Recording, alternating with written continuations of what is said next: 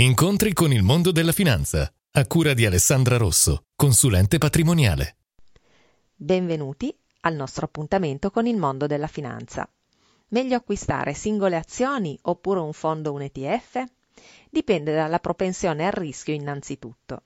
Se è alta ci si può permettere di acquistare singole azioni. Se sceglieremo una buona azione e un buon momento per comprarla, potremo brindare anche dopo poco tempo. Se quell'azione non è così buona e se soprattutto non fosse un buon momento, potremo assistere anche a una sua caduta libera e addirittura potrebbe azzerarsi il vostro capitale investito. Il fondo e l'ETF sono come panieri che possono contenere azioni.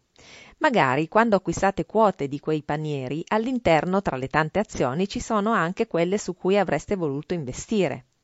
Se le cose andranno bene, vedrete la quotazione del fondo salire e il risultato sarà una media delle azioni che lo compongono.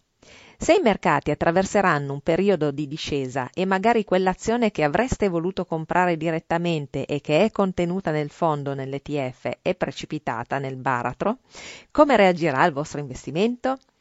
Avendo all'interno molte azioni, si avrà una discesa, ma non un azzeramento del vostro capitale investito, proprio perché il valore sarà la media delle azioni contenute nel fondo o nell'ETF.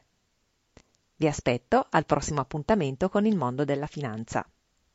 Alessandra Rosso, consulente patrimoniale. Visita il sito studioalessandrarosso.it